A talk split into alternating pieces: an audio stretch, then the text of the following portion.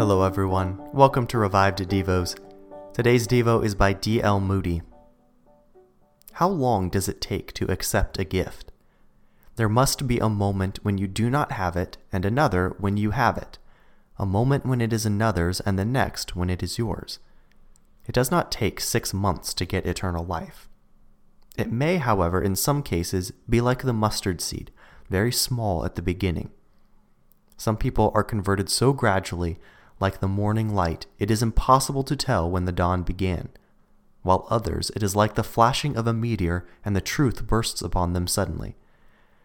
It may be that a child has been so carefully trained that it is impossible to tell when the new birth began. But there must have been a moment when the change took place, and when he became a partaker of the divine nature. But there are also instantaneous conversions. Some people do not believe in sudden conversion but I will challenge anyone to show a conversion in the New Testament that was not instantaneous. As Jesus passed by, he saw Levi the son of Alphaeus sitting at the receipt of custom, and saith unto him, Follow me. And he arose and followed him. Matthew 9 9. Nothing could be more sudden than that. Zacchaeus the tax collector sought to see Jesus, and because he was little of stature, he climbed a tree. When Jesus came to the place, he looked up and saw him and said, Zacchaeus, hurry up and come down. Luke 19:5. His conversion must have taken place somewhere between the branch and the ground.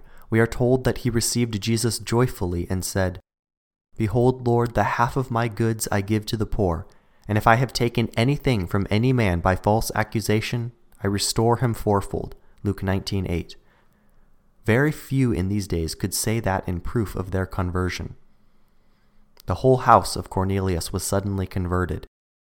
For as Peter preached Christ to him and his company, the Holy Ghost fell on them, and they were baptized. Acts 10. On the day of Pentecost, 3,000 gladly received the word. They were not only converted, but they were baptized the same day. Acts 2. And when Philip talked to the eunuch as they went on their way, the eunuch said to Philip, See, here is water. What does hinder me to be baptized? Nothing hindered. And Philip said, if you believe with all your heart, you may.